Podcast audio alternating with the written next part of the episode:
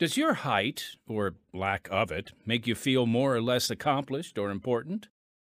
The man in our story acted tough, chasing danger, and even joining the Air Force flying fighter jets to distract others from his small stature and lack of fulfillment. Yet, he still felt as though his life had fallen short. Let's get into it.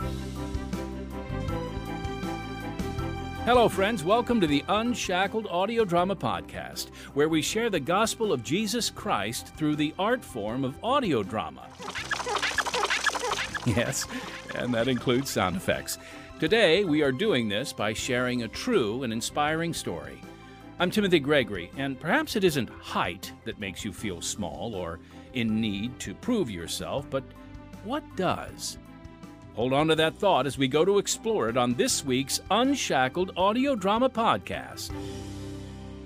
The man in our story was able to prove himself, despite his stature in both his youthful victories and reputation, as well as his accomplishments in his postgraduate studies. Yet he still felt small and unfulfilled. You'll hear more about him coming up. Also, you want to stick around because later we're going to give the rest of you an opportunity to enter yet another sweepstakes drawing for a prize. No, it's not a cash prize, but it is a prize, and I think it's a prize you are really going to like if we draw your name. But first, let's get to it, folks the classic true story of Clair McCombs.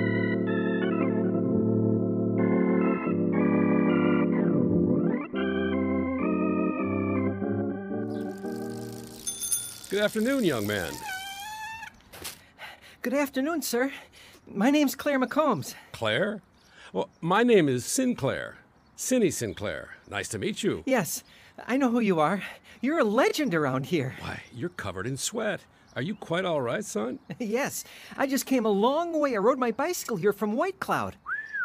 Wow, that's a long way by bike. 20 miles at least. What brings you to Big Rapids? Well, sir, I'm looking for a job. Well, aren't you still in school, son? Yes, but I'm almost finished. I'm graduating early, and I can't wait to work. And you want to work here? Uh, can't you find a grocery store or someplace closer to where you live? No, sir. You see, sir, I want to fly. I heard you're the best flight instructor in the state. Oh, well, that's very flattering. Uh, But I assume you're not even driving a car yet. Are you sure you are ready to be a pilot? Oh, I know it.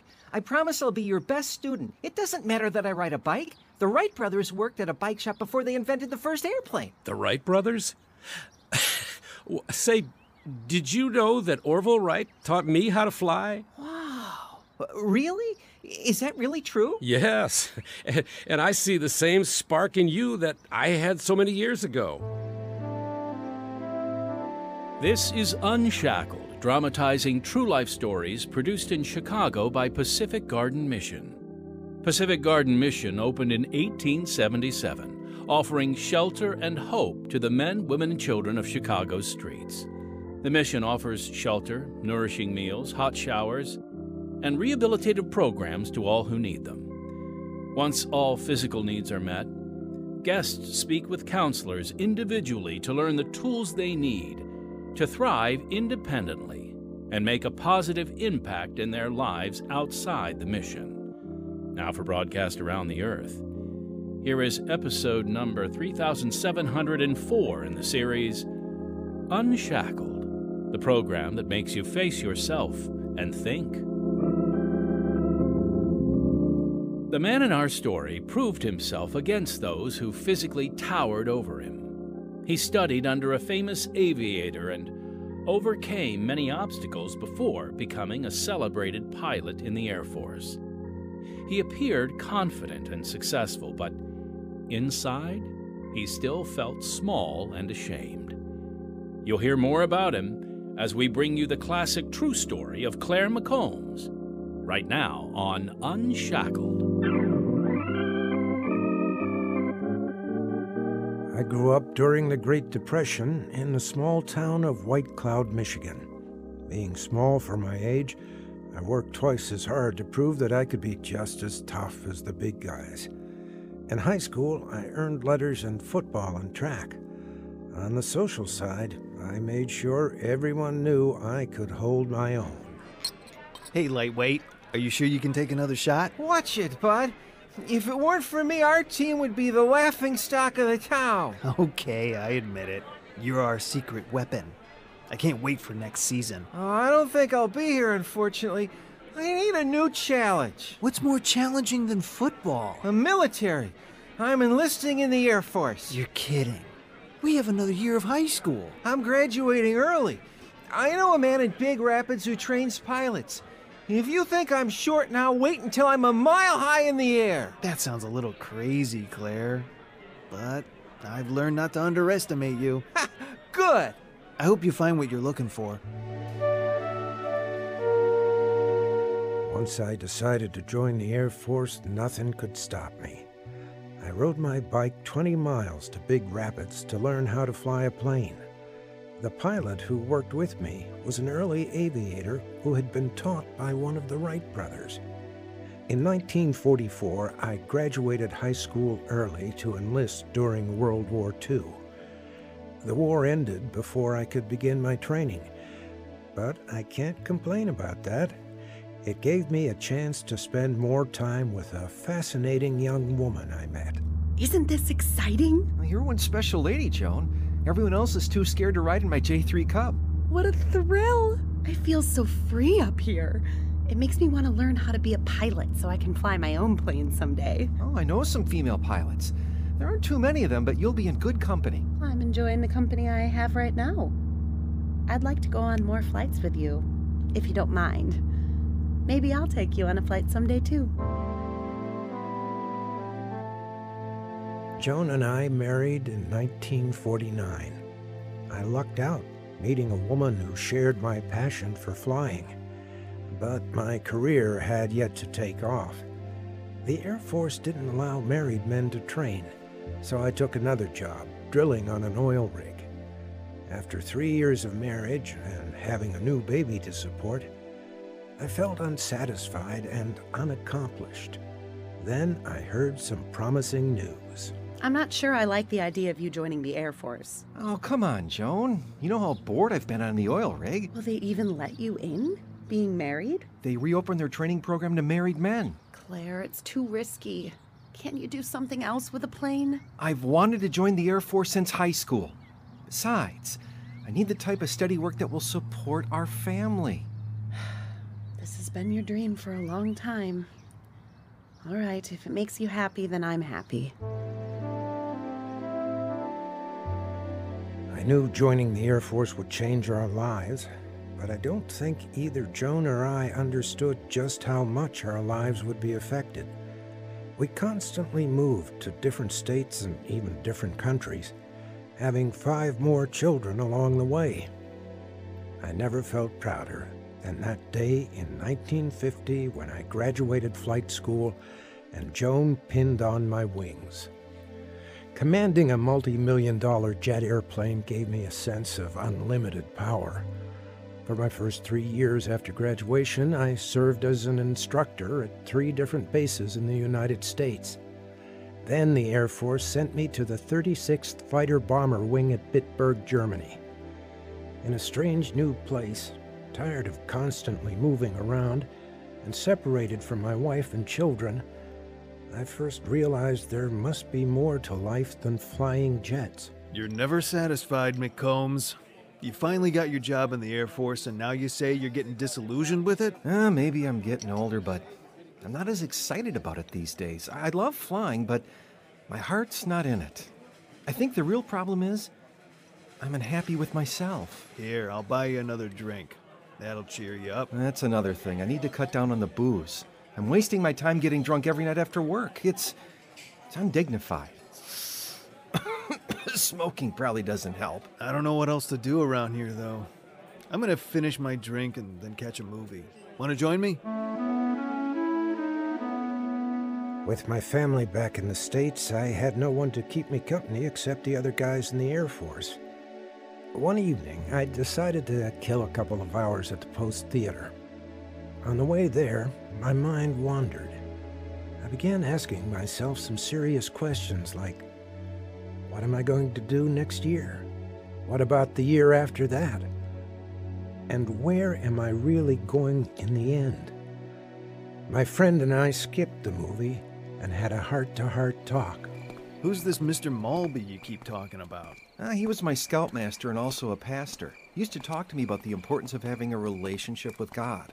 Oh, I see. I- I think the thing that's been bothering me lately is there's something wrong between God and me. I grew up in church too. Do you pray?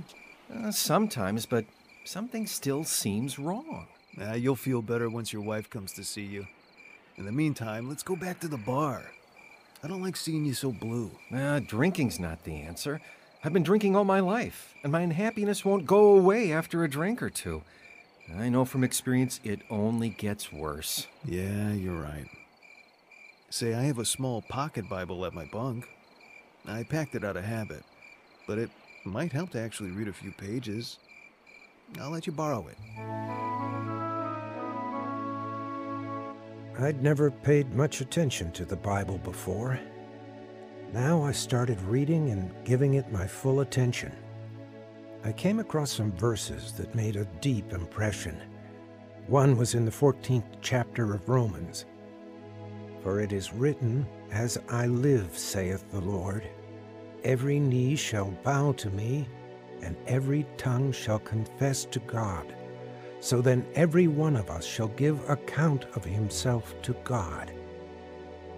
I thought of what it would be like to explain all of my life's choices and actions to God. My cheeks flushed in embarrassment. I'd said and done a lot of shameful things over the years. In 1 Corinthians, I read, Therefore judge nothing before the time until the Lord come, who both will bring to light the hidden things of darkness and will make manifest the counsels of the hearts. I cringed at the thought of the things I'd done in darkness before being brought to the light. Still, this verse comforted me. It gave me hope that my heart could change, hopefully, before it was too late. Alienated in a foreign country, apart from his loved ones, Clair McCombs had no suspicion of what lay ahead of him. During his overseas mission, he would learn the most exciting lesson of his life. Folks, we'll get back to Clair's story in just a moment, but first, I want to share a bit about how our ministry is able to bring hope to people all over the world. Unshackled is now in its 71st year of spreading the good news through powerful stories about real people. Our success is a result of God's blessing and the involvement of, well, supporters like you. When you contribute to Unshackled, it has a direct impact. Your support allows us to hire quality writers, talented actors, as you can hear, a skilled production team, and a devoted staff. Through your support, we're able to share Unshackled worldwide. So, in order to continue the work of spreading the gospel and allowing us to offer this program for free, won't you consider making a donation to Unshackled? It's really quite easy. All you need to do is click on the live link, if there's one where you're listening, or visit our podcast website at unshackledpodcast.org. That's unshackledpodcast.org, and then click the donate button. Or you can always write a check, Unshackled, we take checks. You mail that check to 1458 South Canal Street, Chicago, Illinois 60607. We thank you for your partnership in our ministry. And now, back to the classic story of Clair McCombs.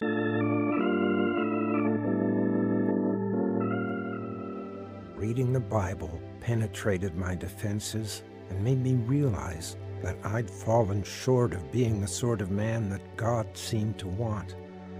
I wanted to make things right with God.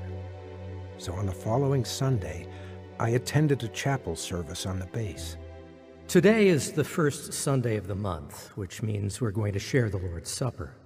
For those of you who are visiting for the first time, Christians take the Lord's Supper to remember the sacrifice that Jesus Christ made for us. At the Last Supper with his disciples, before he was hung on the cross, Jesus broke bread and said, Take, eat.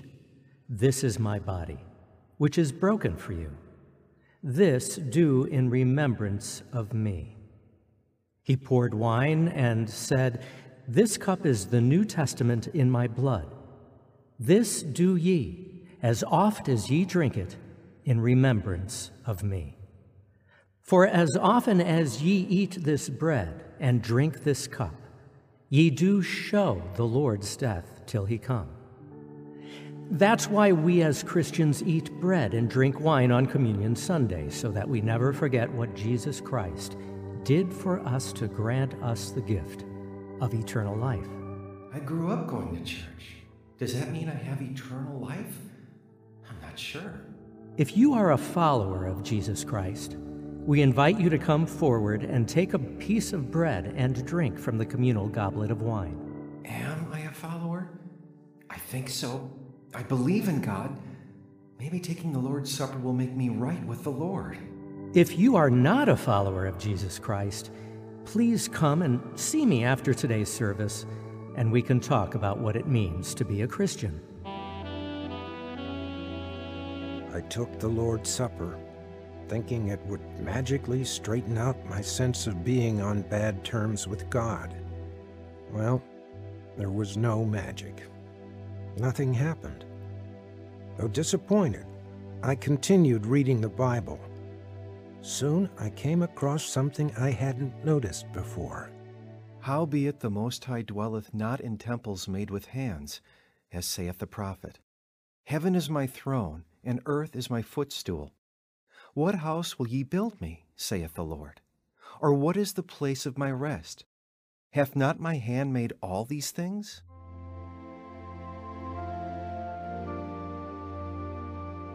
I realized that going to chapel and taking part in rituals like the Lord's Supper wasn't the same thing as having a personal relationship with God. As I read more, I discovered that I was supposed to be a temple, and I wasn't a very suitable temple. I harmed my body with inebriation and cigarettes. I shared what I'd learned with one of my Air Force buddies. You're really serious about this God thing. Yeah, the more I read, the more I'm convinced that the most important thing a man can do is get right with God. You sound like some of those signs along the highway. The end is near. well, it's important. I don't know if the end is near, but I want to be prepared to meet God when it comes. And the key seems to be Jesus. I'll be honest, McCombs. That name makes me a little uncomfortable right now. Of course, it might have something to do with being half drunk at the bar. I think it's because God seems so remote. But hearing the name Jesus brings God close to home, since God sent Jesus to live on earth as a man like us. I don't know. It all seems so far away to me. But maybe the sense of being far away is more mental than physical. When we meet Jesus, though, and he says, I and my Father are one, or, He that hath seen me hath seen the Father, that brings it close. Too close for comfort. All this talk of being uncomfortable. Aren't Christians supposed to feel peaceful? Uh, I would be if I were more like Jesus. He went through everything we did, but he did it with such strength and gentleness and selflessness. If I could be like that man even a little, I think I'd be at peace with myself. So, what are you going to do next?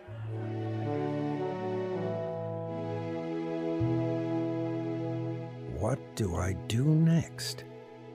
I turned to the Bible to direct me.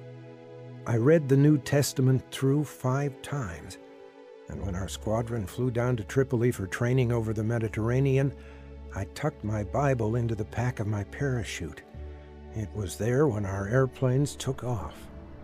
Now, you say you've read all the way through the Gospel of John? Five times. Now, try going through it again. This time, take out a pencil and mark the word believe every time you come across it. Believe? That's right. And as you do that, ask yourself if the kind of belief in the passages is the same kind of belief you have. We lived in tents out in the desert beyond the edge of the base. That night I sat down in my tent to read through the Gospel of John with a pencil, looking for the word believe. But as many as received him, to them gave he power to become the sons of God, even to them that believe on his name. Many believed in his name when they saw the signs which he did. If I have told you earthly things, and ye believe not, how shall ye believe if I tell you of heavenly things? That whosoever believeth in him should not perish, but have everlasting life. By this time, I knew I believed in Jesus. I mean, I knew that he had lived on earth. But this, it seemed, was not enough. Then, in the 12th chapter, I looked at a passage that I'd read five times before. This time, it seemed brand new. Except a corn of wheat fall into the ground and die, it abideth alone. But if it die, it bringeth forth much fruit. He that loveth his life shall lose it, and he that hateth his life in this world shall keep it unto life eternal. If any man serve me, let him follow me, and where I am, there shall also my servant be. Suddenly, I realized that faith wasn't about believing someone or something existed. Faith meant believing in or trusting in. I said to myself, You've been trusting yourself and hoping that God would go along. But you don't need a co pilot or a partner. You need a savior. I stumbled through the dark, avoiding tent ropes and other tripping hazards, all the way across the base until I reached the chapel. There, I knelt and prayed. Lord, here I am, heart, mind, and body. I want to trust only you and to live by faith. It would be nice to report that lightning flashed or angels sang. Nothing like that happened. But immediately I felt a change start to take place inside of me. When I returned to Germany, my wife, who had recently arrived from the States, noticed something different in me. Clair, you're glowing. Are you really that happy to see me? I've missed you so much, Joan. I've learned so much about myself these past few months, and I can't wait to share it with you. Something sure seems different about you. In a good way. I've been reading the Bible. It's time for me to live a better life and to be better for you and our children. I'd love for you to start reading it with me every evening. I suppose it wouldn't hurt. It appears to be working well for you. And it's been helping me to back off all the drinking and smoking. I still struggle with cravings, but I want to glorify God in my body. I noticed you had that funny cough. Well, I'd like to quit smoking too. At first, I decided that receiving Christ was something that Clair needed, but I thought I was fine without it. I kept reading the Bible with him, though. It was a simple thing I could do to make him happy. One evening, when we were reading about the Sermon on the Mount, we came to a passage I'd never heard. For I say unto you, that except your righteousness shall exceed the righteousness of the scribes and Pharisees, ye shall in no case enter into the kingdom of heaven. There. Can you read the next part? All right. Here, ye have heard that it was said by them of old time, Thou shalt not kill. And whosoever shall kill shall be in danger of the judgment. What does that mean, Clair? It means that when you hate someone in your heart, it's like murdering them.